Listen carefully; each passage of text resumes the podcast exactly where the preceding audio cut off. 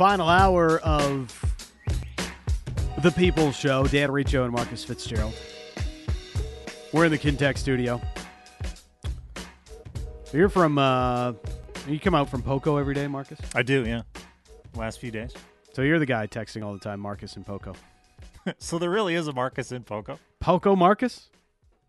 Um, what's there to do in Poco? If I were to, if I were to take a Saturday afternoon, go to Port Coquitlam, the Crunch.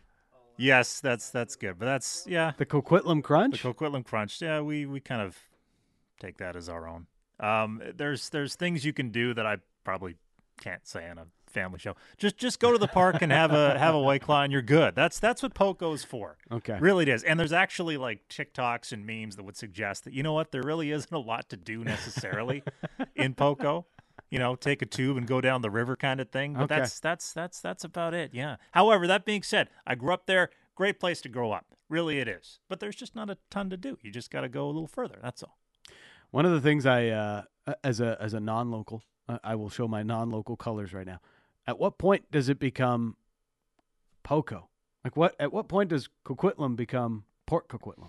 Yeah, it's it's. Uh, I know. Like, Westwood Avenue.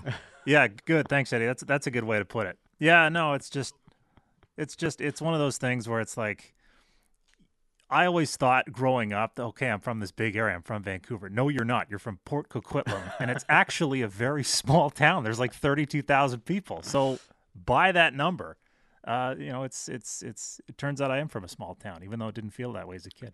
Small town Marcus. Yeah, Uh, there it is. that's that's all it was. This whole time.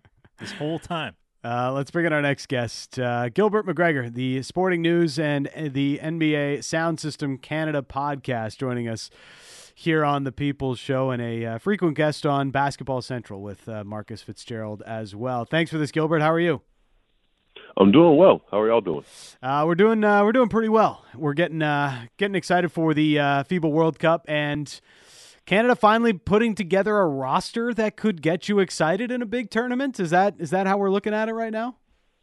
I think that's fair to say. I think it's more than fair to say. I, I think obviously sometimes you see the list of guys, and it's it's easy to think about the names that aren't on the list. But I think this time around you can get more excited or excited enough to focus on the names that are there that you're not that worried about the guys who aren't there. Um, I, you know, it'd obviously be great to have everybody, but that's kind of in a perfect world type deal. And, the, looking at the the guys who are at training camp and, and are potentially going to be uh, going with the team uh, as they try to medal and try to, to qualify for the Olympics, I think it's something to be excited about. Well, Gail, of course, it's never a perfect world for Canada basketball. There's always going to be guys missing. There's always going to be Right. guys who are not available. Like you know me, as soon as the list came out, I thought, well, where's Betty Mathurin? What's going on? Like, what about what about this guy? But Exactly. two names that certainly popped out to me, and two names that popped out even to the casual fan. Uh, we finally did it, Gil. A Shai Gilgeous-Alexander Jamal Murray backcourt. Certainly the best backcourt Canada has ever had at any of these events.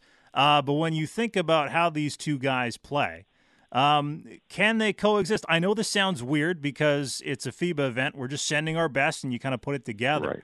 Uh, but these guys are clearly going to start together. How is this going to work with the two of them in the same backcourt when you consider their size and having to eventually play defense at the other end of the floor as well? Right. You know, I I actually go out and say this is probably the best backcourt that's going to be at the World Cup, let alone the best backcourt that the country has put uh, together. So when I look at it, I, I think the the big part about that is is what you put around them or who you put around them. Right. I think these two guys are so talented. They're so cerebral. They can figure it out. They're going to be figuring it out on the fly, but that's what training camp's about. Um, you know, we'll see what kind of positions that Jordi Fernandez puts these guys in. I think it's very helpful that Jordi Fernandez, during his time with the Nuggets, is very familiar with Jamal. So I think that'll help uh, the learning curve a little bit. But when you look at the rest of the team, you talk about the guys that you have um, the perimeter defenders, and, and I guess the the rangy guys. You start talking about an Oshae Brissett or Dillon Brooks or R.J. Barrett. That's kind of where they come in. Their ability to complement those guys. But it's going to be very interesting to see how the two feature guys in, in Shai and Jamal kind of figure it out on the fly.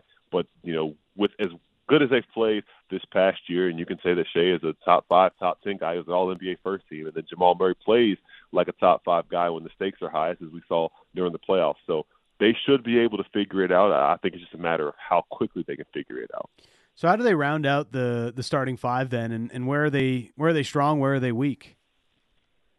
I think the, the the biggest thing, and I only I won't call it a weakness. I think it's an area that is my biggest question mark would would be that front court. Um, you know, you have Zach Edey and, and Dwight Powell and Kelly Olynyk is, is definitely a veteran who's played the game uh, numerous times. But I look at France being in their group, and it's really between the, one of those two guys, those two teams who finish at the top of the group. But France does have uh, Rudy Gobert, and say what you want about him, he's an excellent, excellent FIBA player, especially. So I look at that front court. It's going to be hard for them to run small ball lineups if they're going to try uh, to dominate like that. And if you get past that, you know the other bigs that other countries will put out, the FIBA brand of basketball is a very uh, very physical brand of basketball. So I think it's going to be very important for them uh, to be able to match that physicality with the guys they put on the floor. Uh, I think it's it's important again to, to mention those perimeter defenders that they have, um, the versatility of those guys. You know, uh, another guy to mention, Nickeil Alexander Walker, Lu Dort, yeah. um, and I think the other thing that's really important is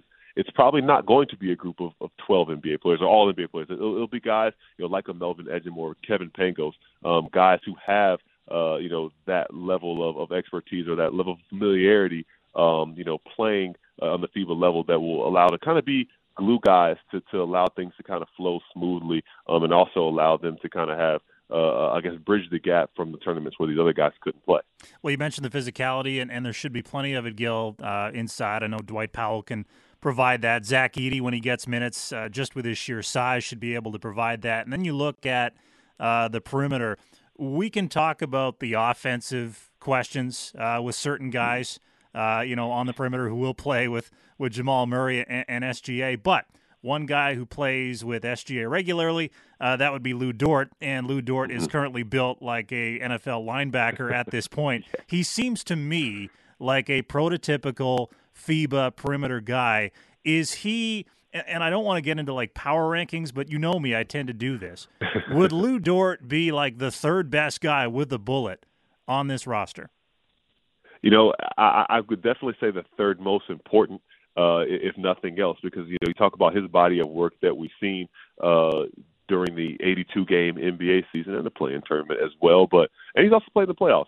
But when you talk about what he's able to do, and, and, and because he is built like an NFL linebacker, as you said, he does have the capability to guard one through four um, in extended periods of time as well. So I think kind of having him to kind of be uh, kind of the wild card type guy, where depending on what matchup they have, I think he it's in his DNA to just kind of accept whatever responsibility it is, and whoever it is, he doesn't really ask any questions. He just does it to the best of his ability. I was watching clips of him on defense.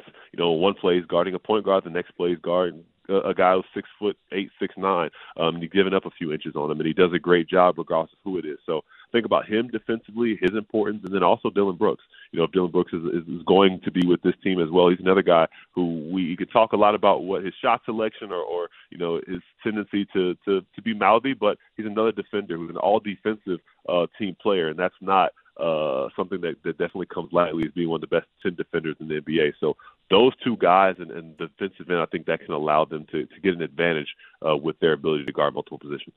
Uh, RJ Barrett, uh, sometimes we get good RJ, sometimes we get bad RJ. Uh, we have uh, somewhat of a sample of what FIBA RJ is. Mm-hmm. What type of RJ could we see at the World Cup when it gets started on August 25th?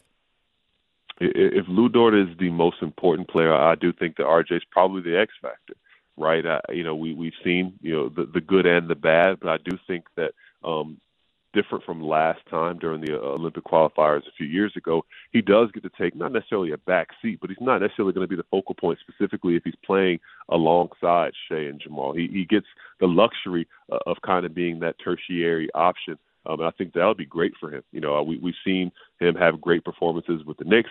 Um, we see what he's capable of doing when he's locked in when he's focused. I think that there being less defensive attention on him, I think we'll be able to see uh, what he's doing. There's videos of him working out, and we know it's the summer workout videos, but he's working on that right hand.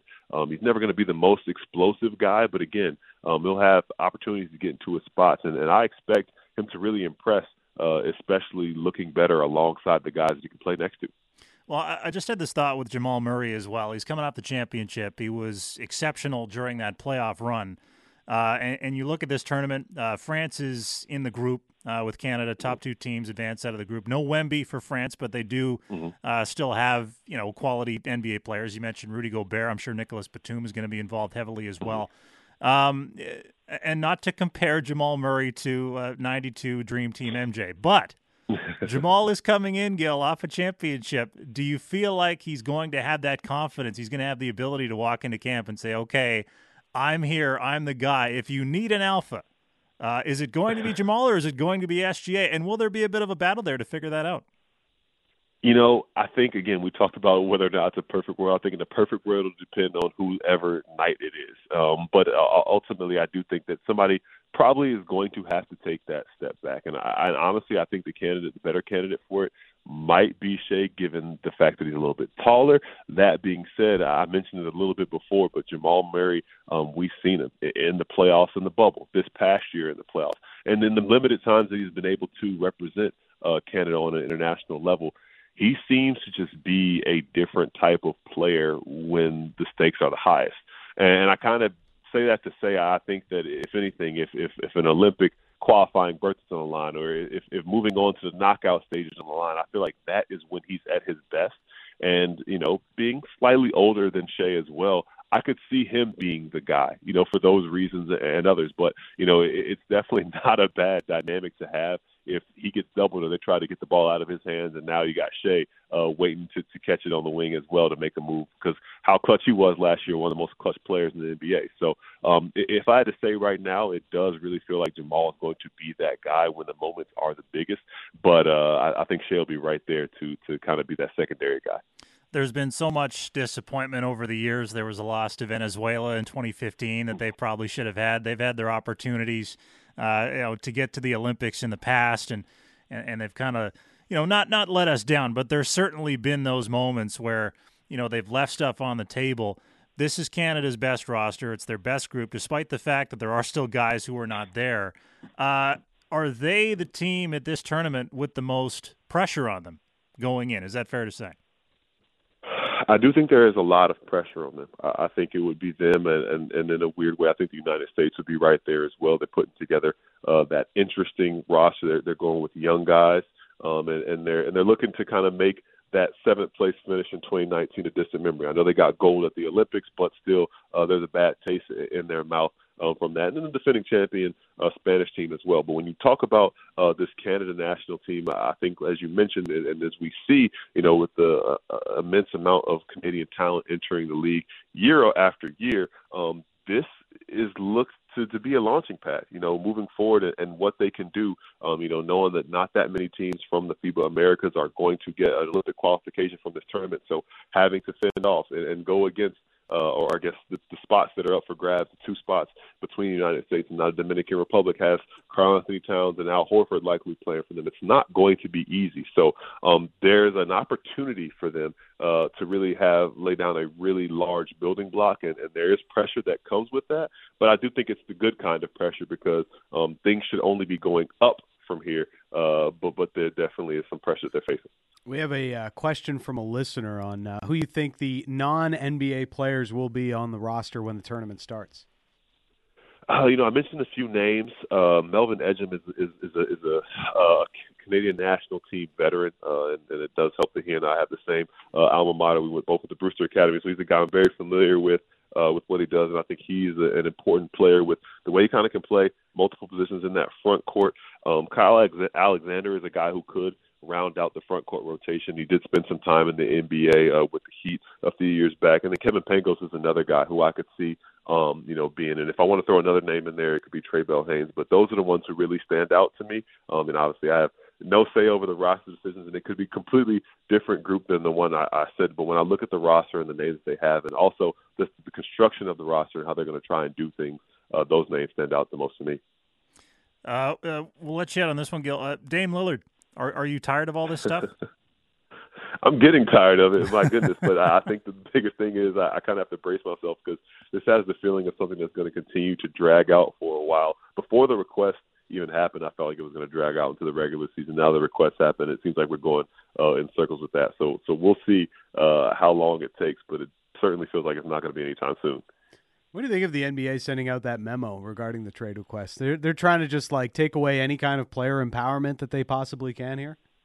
It's interesting because I, I understand the one hand of it, like you know, yeah, he's contractually obligated to, to play wherever he goes, and, and I feel like they want to uh, discourage um, the reports of his agent saying he's only going to play uh, in one place. But we've seen this uh, story before, eh, albeit a little bit differently. Um, you know, with Anthony Davis wanting to go to the Lakers and, and other players saying I'd like to be traded to this place. I think the the leverage and, and the assets that are maybe not available to be offered in this this time around makes it a little bit of a different situation. So I think that's why the NBA decided to say something because um, the way it's dragging out, there, there, there's probably going to be somebody uh, a little unhappy, whether it's the teams involved in the trade or the teams around the league. So I think it was they felt it was best to say something as soon as they could. Hey Gilbert, really appreciate the time. Thanks for this. Thanks, Gil. Absolutely, absolutely. Thanks, guys. Uh, there is uh, Gilbert McGregor with the Sporting News and NBA Sound System Canada podcast, where you can check him out uh, for more, and also a regular on uh, Basketball Central with Marcus Fitzgerald here on Sports at 650. He is one of the best, one of my favorites, and uh, yeah, some good stuff. We can we can be excited about Canadian basketball, which is something that we haven't been able to say for quite a while. But now it's now it's here. Although they have to be successful for once. Like Yeah. I, I mentioned to Gil, like you know, they've had their disappointments Yes. in recent years, and, and uh, these are our best guys. Now, again, missing players. There is no Andrew Wiggins, and the Andrew Wiggins of the national team. That's been a long-standing thing. Goes back a long ways. There's clearly something there, but you're missing guys like Benny Mathurin and, and Andrew Nembhard also not uh, with the group. So it'll be interesting to see what this roster is going to look like. But just get out of the group and go from there. France is the one team that you know appears to be a threat, even though they won't have Victor Wembanyama, so that's good uh, from a Canadian standpoint. But they should be in a scenario where they get out of this group, and if we go from there, we just go to the Olympics and finally get there for the first time in what feels like hundred years. Finally, All- due respect to like Rudy Gobert and uh, Nick Batum and Frank and Ntilikina, Nando Frankie De Colo. smokes. Uh, yeah, I still think Canada should. Uh, They should. Yes, they absolutely should. There's no reason they shouldn't. They should. like have there are a few teams more talented than Canada in this tournament. few teams more talented than Canada just overall, just, Yes. just in general. Like it, it's the like we're at a point now, Dan, where it's like it's the Americans, and then we're right there. Yeah. There's more Canadians uh, than any other nation other than the states in the NBA right now. That's not an accident. We're finally at this point, but they have to produce. They have to win. Maybe they can this time around. Maybe I do, they can. I do like that the uh, conversation has sort of shifted to just like, okay, uh, Wiggins, you don't want to play for Canada, then screw off, bug That- off. We're not yes. gonna we're not, we're not gonna waste too much time Yes. trying to figure That's out why. Andrew Wiggins doesn't want to play for Canada, you know, and more focused on what's going on. How are they going to work it with this group of players? And you know, all right, if Jamal Murray and Shai Gilgeous-Alexander are going to be our leaders, well then let's figure out how to make this work best, rather than worry about the guys who aren't here. And, and the great thing is, uh, they can figure out a way to make it work the best with Jamal Murray, who's coming off an NBA title and coming off playing his best basketball of his career. Two years removed from a torn ACL. That guy's playing with more confidence than anybody in basketball right now. And then Shai Gilgeous-Alexander, a top five, top 10 guy in the NBA, uh, a first team All NBA guy, and Oklahoma City, when you want to look at teams going into next season who could make that jump, who could be this year's Sacramento Kings, uh, the Thunder are going to be that group, and SGA is going to be at the forefront of all of that. So there is just so much excitement around this roster, and especially around those two guys being the lead dogs, if you will, knowing that we have those guys back there. I think uh, this country is finally going to be okay on the international stage. I don't foresee any upsets, any any wild losses, no Venezuela stuff in 2015. That's all done. We're all past that. They're going to go in. They're going to come out of this group, and they go from there. And we'll see them in the Olympics eventually. I'm sure. Uh, it should be uh, pretty good to see what happens with Canada at the FIBA World Cup coming up later this month. So um, we mentioned Damian Lillard there. Look, I, have my thoughts on the whole trade request thing, and also being like, ah, there's only one team I want to go to. Like, you know, kind of buzz off with your trade request there, Damian, Dame. But the NBA making a point to be like, we, we don't look fondly on this sort of situation that's playing out right now, and making that known to the NBA Players Association and everybody else. It, it does feel like uh, Adam Silver saying, I know you guys think you hold all the cards. Hold on a second. Yeah. I still got some cards to play too. That's right, and and I think this that's what this comes down to because Adam Silver has been touted as this players commissioner. He just Yes. transfers everything over to the players, and for the most part, he has. But when you have guys, see, the NBA players have figured this out, and I think hockey players are getting there too. Matthew Tkachuk sort of is is one of those guys, even though Tkachuk went to the Flames with a year left and said, "Hey, I'm not going to sign long term.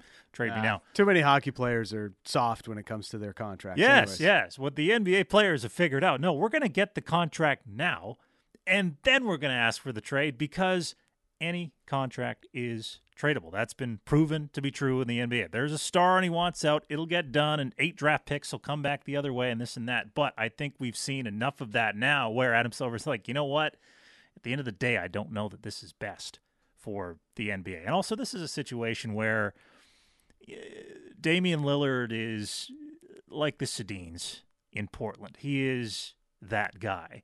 And for Dame to come out and say for years that he wants to win in Portland, he's loyal, he wants to stay there, this and that, for him to come out and say, okay, now it's time, but I just signed that contract a year ago. Like, Dan, he signed the contract and at a press conference on July 9th of last year to talk about how excited he was to stay in Portland, how happy he was to continue to be a Blazer. And now, a full year later, ah, you know what? I've had enough. Yeah. I'm out. I'm done. Oh, and by the way, I'm going to suppress my market entirely to the point now where the Heat are not only waiting on this to get done, but the Heat don't necessarily have the best offer, and the Blazers, there's no benefit to them to make that deal. So now you've got a situation where Miami is waiting to trade for Dame so they can fill out the rest of their roster. But what if that trade doesn't go down? What does Miami do? Now they got to run it back with a bunch of guys like Tyler Herro, like Nikola Jovic, who have heard for two months that they're going to be traded. That doesn't work well either. And I, I think Adam Silver is stepping in and he's trying to find a way not to stop the player empowerment because in a way that's been good for the NBA because it keeps the league in the conversation all year long. That's why we're talking about it right now. But at the same time, when you got guys moving around all the time, that can reflect poorly. And it's almost like, yeah, you're right. Adam Silver has reached that breaking point where it's like, okay, finally I got to step in and put my foot down because that's not something he's done in prior years. Well, I think it's also something for small market owners that are like, you know, we do everything we can to make our star players happy, and yet they're still trying to find a way to get to the same four teams in the league. you know, and yeah, sure, Denver is uh, has won. We've seen the the Raptors win, the Bucks won. So some smaller market teams have won uh, in the NBA. They've won the Larry O'B, but it seems to be almost against all odds that Yes. you are able to keep your stars as a smaller market team, or you have to have a lot more things go right for you. You have less margin for error than the Boston's, the the Lakers, and you know the Miami's of the world have. Yes, because even when you have Giannis Antetokounmpo with two, three years left on his extension, what's the chatter always like? The chatter always is, "Oh, clock is ticking." Yeah. Luka Doncic in Dallas. Well, they better get it right because the clock is ticking. Luka may decide to march into that room where Mark Cuban is and say, "Hey, Cubes, it's time." Yeah. I would like out. Totally different mindset in the NBA. Makes it fun for guys like us, but I understand why those in the NBA head office are like, you know what? maybe we don't need to, you know, uh, have our fans see this every summer and every summer here on out for the rest of time because it's really felt like that for at least the last decade. Well, and even if you are a smaller market team that's you know building towards something, and Dame Lillard comes on the trade market, and it's like, okay, now this is what we've been looking for. We can make our Kawhi Leonard type trade, Yes. and Dame's like, no, I'm just, I only, want, I, I'm not gonna do that. I only want to go to Miami. I'm not going to report. Although I also feel I have no like interest in playing for the Oklahoma City Thunder. Thank yeah, you very much. please don't send me there. Uh, I also feel like though it's like I know that Dame loves. He seems like one of those guys. He's kind of like Kevin Durant. Like, and I know Kevin Durant. Like he, he forces his way to different situations all the time. But Kevin Durant loves basketball. Damian Lillard loves the game. I just feel like he's too married to the game to be traded to like a like a Minnesota, like a Yes. situation like that. He, I'm sure he would go to Minnesota and play. He might be grumpy. They might have to convince him, but I'm sure he would play. It, it wouldn't be a scenario where okay, you can send me there, but I'm sitting. Oh, you're going to sit for four years? Yeah. Oh, okay. Yeah, I don't think so. Um, fascinating situation. Uh, it's probably not going to be solved anytime soon, but we'll see what ends up happening with Damian Lillard. Uh, all right, final segment of the show coming up. We'll play Puck Doku and uh, get in a few more thoughts on uh, the National Hockey League. It is Dan Riccio, Marcus Fitzgerald, the People's Show, Sports at 650.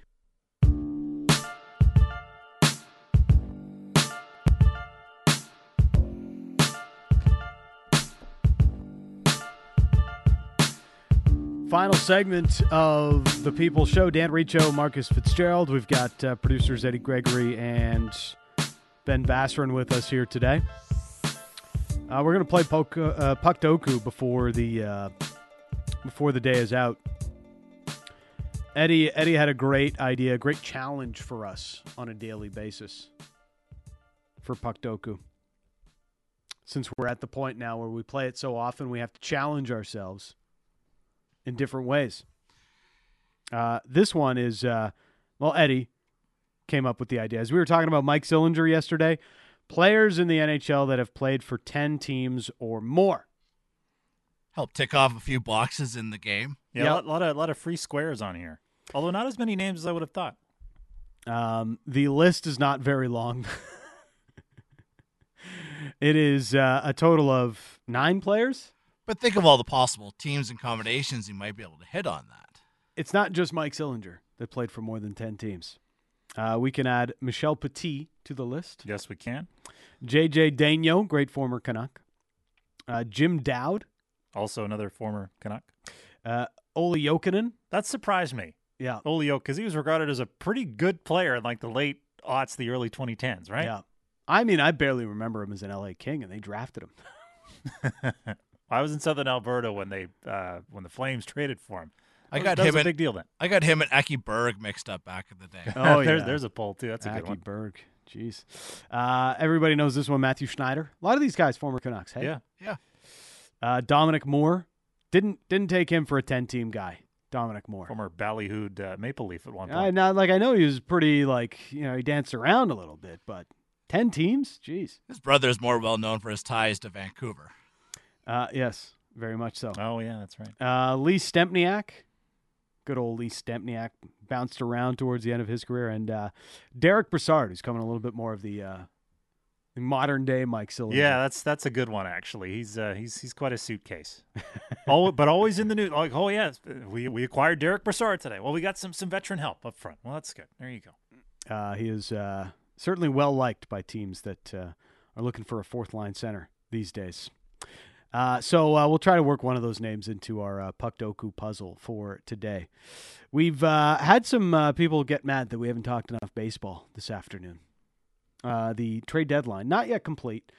It's more of a final 25 minutes of the MLB trade deadline going on. The Blue Jays, as we know, they went after Jordan Hicks from the St. Louis Cardinals. They called back the Cardinals today. Said, "Hey, we want a shortstop. yeah, we might need an extra body. Yeah, we'll take Paul DeJong off your hands. hey, you got one."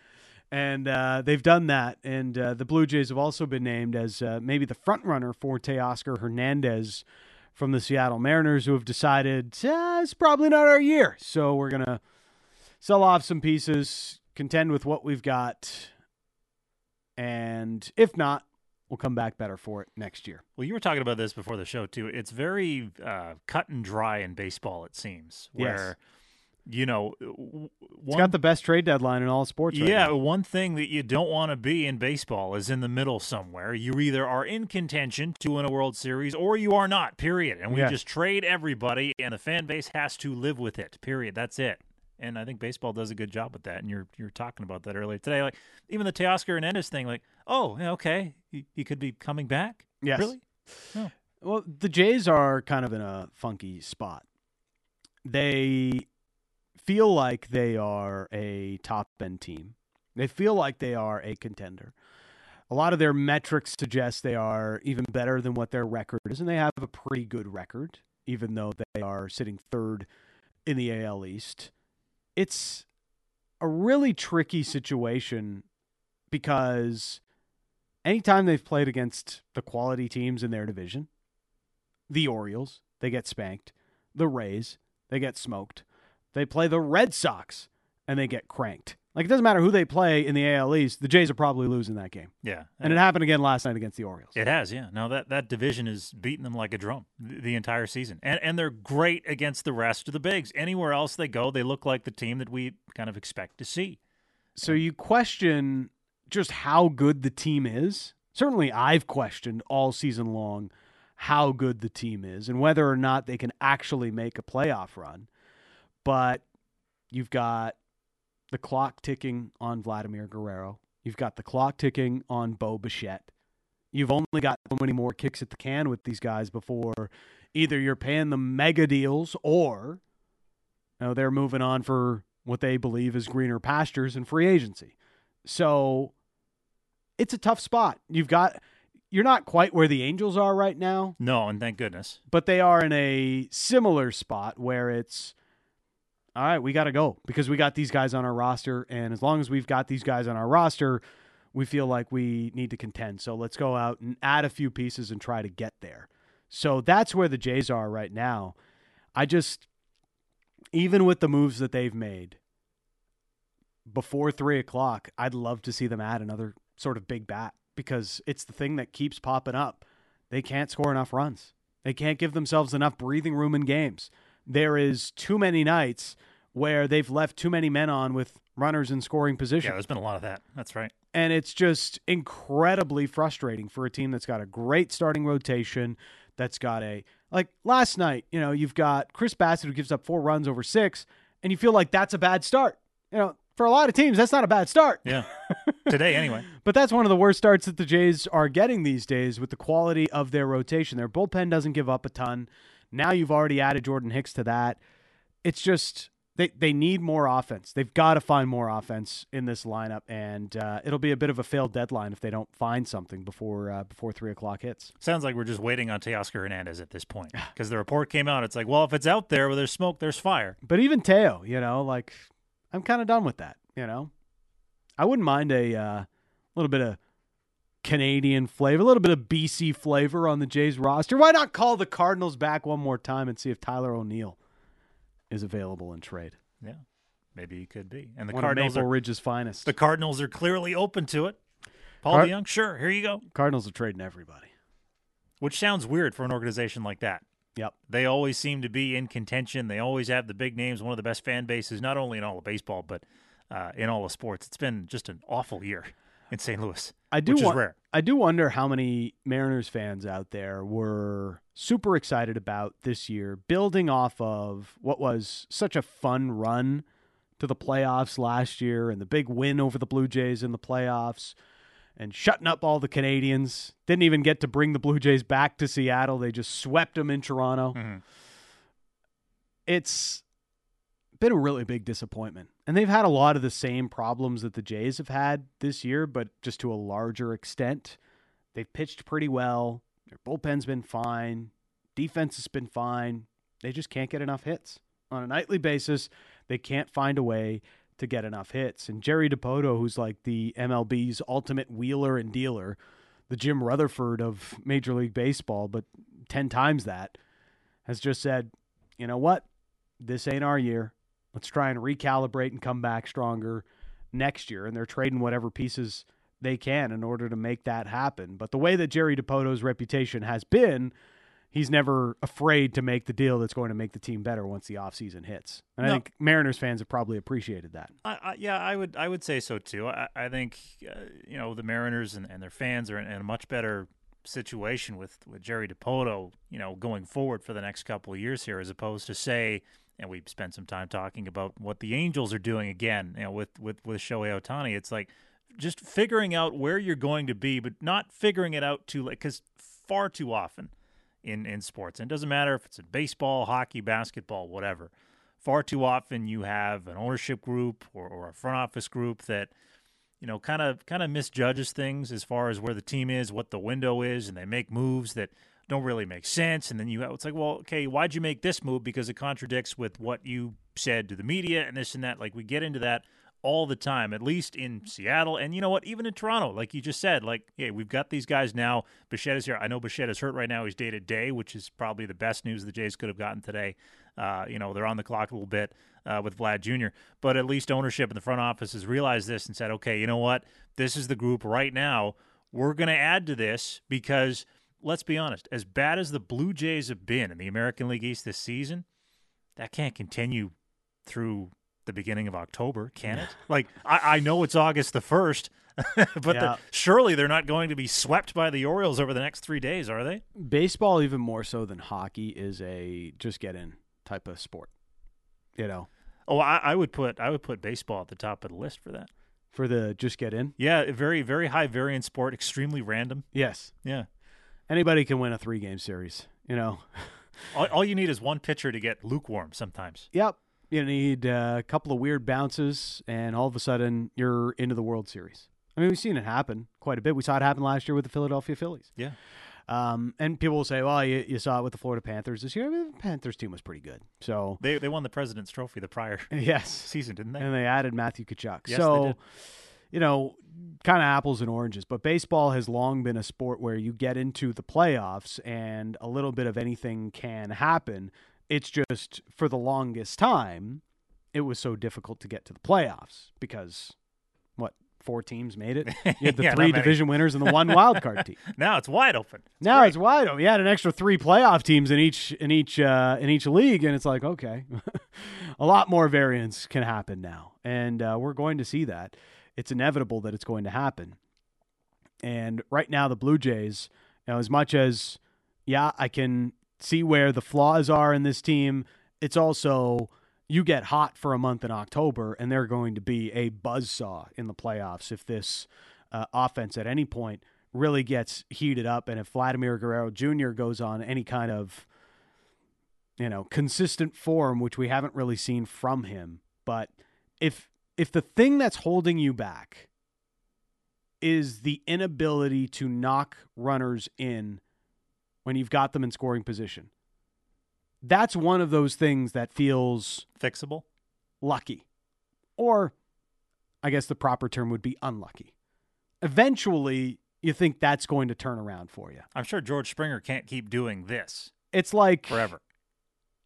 Name your favorite NHL player that's had a down year with shooting percentage. The opposite of Andrei Kuzmenko. yeah, that's right. I wonder if that's going to come down this year. if you're hitting 200 or a buck 80, whatever it is, 240 I think it is for the Jays with runners in scoring position. Eventually you feel like that's going to turn around. Problem is it's been happening going all the way back to last year. So you're starting to wonder if it's a team thing and how these guys approach their at bats with the Blue Jays and runners in scoring position. A couple of uh, texts coming in. Ohtani will be a Mariner next year. I'd love to see if uh, the Seattle Mariners would open up the coffers that much to sign Shohei Ohtani. I guess they did it with Robinson Cano, but yeah, maybe they're it's, it's happened. maybe they're a little bit uh, gun shy after how badly that went with Robinson Although, Cano. although, like you know, Shohei Ohtani is also a little better than Robinson Cano. Yes. However, an Ohtani deal would be about four hundred million dollars more than what they gave Robinson Cano. So there's that too. It, it's it's a very pricey ticket, and we've seen we, we've literally witnessed it with the Angels over the last few years. Like you can have Ohtani on the roster, but uh, you need more than him. Uh, this text says uh, all this talk of Teoscar coming back, it would be helpful, but the Jays really needed a good left-handed bat. They really need a good lefty. That's where they've been lacking the last couple of years. Their lineup has been predictively right-hand heavy for too long now, and it is predictable. Uh, it would have been nice if the Cubs were trading Cody Bellinger, but doesn't look like they No, will be. That would have been solid. Cody Bellinger, but that would have been the bat that I think would, for me, have been the perfect fit for the Blue Jays on the trade market. We'll see what they do in the next uh, 15 or so minutes before the Major League ba- trade Major League Baseball trade deadline comes to a close. All right, we're going to close out the show the way we always do here in the summer. And that's by playing a little bit of Puck Doku. Producer Ben getting the uh, the great music fired up here. Puck Doku today. We'll see how many of our uh, list of guys that we can use. Uh, our categories today on the uh, columns we've got the Ducks, LA Kings, and New Jersey Devils. Or sorry, those are the rows. The columns we have the Ottawa Senators, Dallas Stars, and uh, Team USA. So anybody that's uh, Americano, Papa Americano. Uh, all right, first box. We got nine boxes. Can only use uh, one player for each box. Obviously, has to have played for both of those teams. Fits the criteria. Can only use one player throughout the whole puzzle. Ottawa and Anaheim is our first box. See, Ottawa is such a forgettable franchise for me that I have trouble rattling down those rosters in my brain. I haven't spent a lot of time thinking about the Ottawa Senators in my life. So this is a challenge. The Ottawa Senators and Anaheim Ducks. I feel like there's uh, got to be some names. There's always some names. Shaun Van Allen. I mean, Eddie's just That's why we have Eddie here. coming out of left field with that. He's so good at this. Sean Eddie would Van be the guy Allen? that if I was stranded on an island and needed somebody for this game, I'd call Eddie. You had to go nine for nine in order to survive and Yes. get I'm off. calling Eddie. That's I'm right. calling Eddie. Like to call a friend? Like to call Eddie, please? Shaun Van Allen, 650, 650 on the Dunbar Lumber text message inbox. Uh, Bobby Ryan, good name. Oh, yes. Yes, Probably of one of the more common ones. Love the listeners uh, chiming in. Um, we're not going to do better than Shaun Van Allen from a. Of uh, course not. Played 14 years from 1990 to 2004. Like, that's going back. okay? common from a commonality perspective we're going under 1% with shaun van allen the anaheim ducks and the dallas stars are next on the list Well, Corey Perry, that's. Is that is that is that obvious? Like 40% obvious? yeah Okay. uh, john klingberg would also be Yeah. Yes. an easier name on this list we got to try and look through the What about what about my guy, annals of history What about my guy Tony Hrkac? Did he ever play for the Ducks? More of a San Jose guy, I believe. Okay, all right. I know he played for the Stars at one point. tony hrkac what are these names we're even coming up with here Joe Mayo. Frankly, they sound, Burkus is the guy that got punched out just the day before the draft, and then when he gets picked, you see with shiners under his eyes. Oh, okay. How about Shawn Horcoff? Shawn Horcoff, I think he works. He was uh, known best as an Edmonton Oiler. And a Played with Dallas. former Chilliwack Chief. I want to throw that out too. That's for Eddie. I think his last year in the in the show was probably in Anaheim. Why are you dumping that on me when you were the voice of the Chilliwack Chiefs? It's a for a while? BCHL reference, Eddie. We could I look at each other and, and give us, you know, the, the fist bump I know. between the glasses. Take credit for it though. You worked for the Chiefs back in the day. All right. 59 games reached to end his career with Anaheim. Ah, there you go. Uh, wow, we got some good names coming in on the text inbox. Stéphane Robidas, Well, that's a good Robidas. Island. uh, Ryan Garbutt. Who's thinking of Ryan Garbutt these days? His family. Ryan Garbutt works. Uh, we'll go with Ben's answer. Shawn Horcoff. Fired up. Another under one percenter. Uh, Anaheim Team USA. Is this where uh, our list can come into play? Mathieu Schneider. Did uh, Schneids play with Anaheim? I guess he did. Who didn't he play with? Did Bobby Ryan make a Team USA or did He was on the Olympic team in Vancouver. Brian yes. Burke made Mm-hmm. an example out of him or something? I can't remember if it was him or not. Uh, Bobby Ryan, yep. Let's go with our list. Mathieu Schneider. We said we'd use the list. Okay, that's our free space. 0.3%. Man, the end of Mathieu Schneider's career is just unbelievable.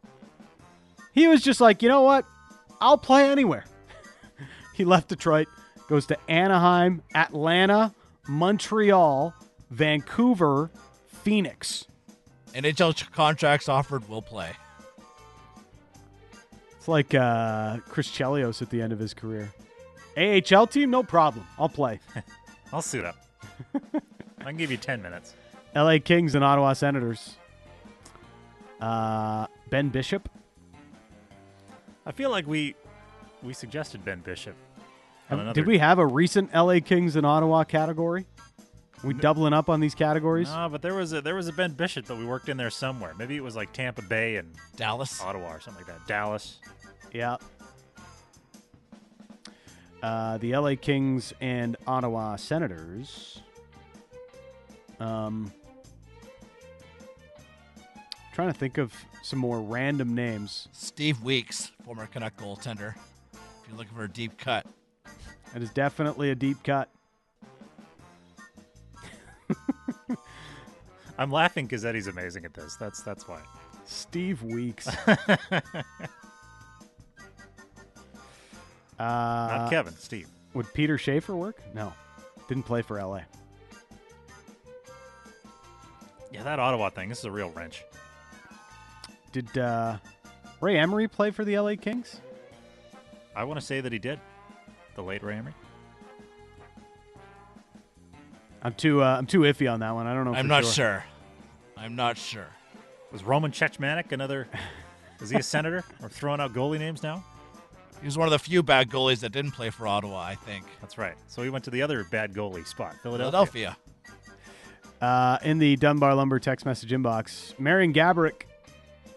That works. Christian Wolanin also works. Oh, got to go with the current Canuck, Christian Wolanin. Sat's favorite son.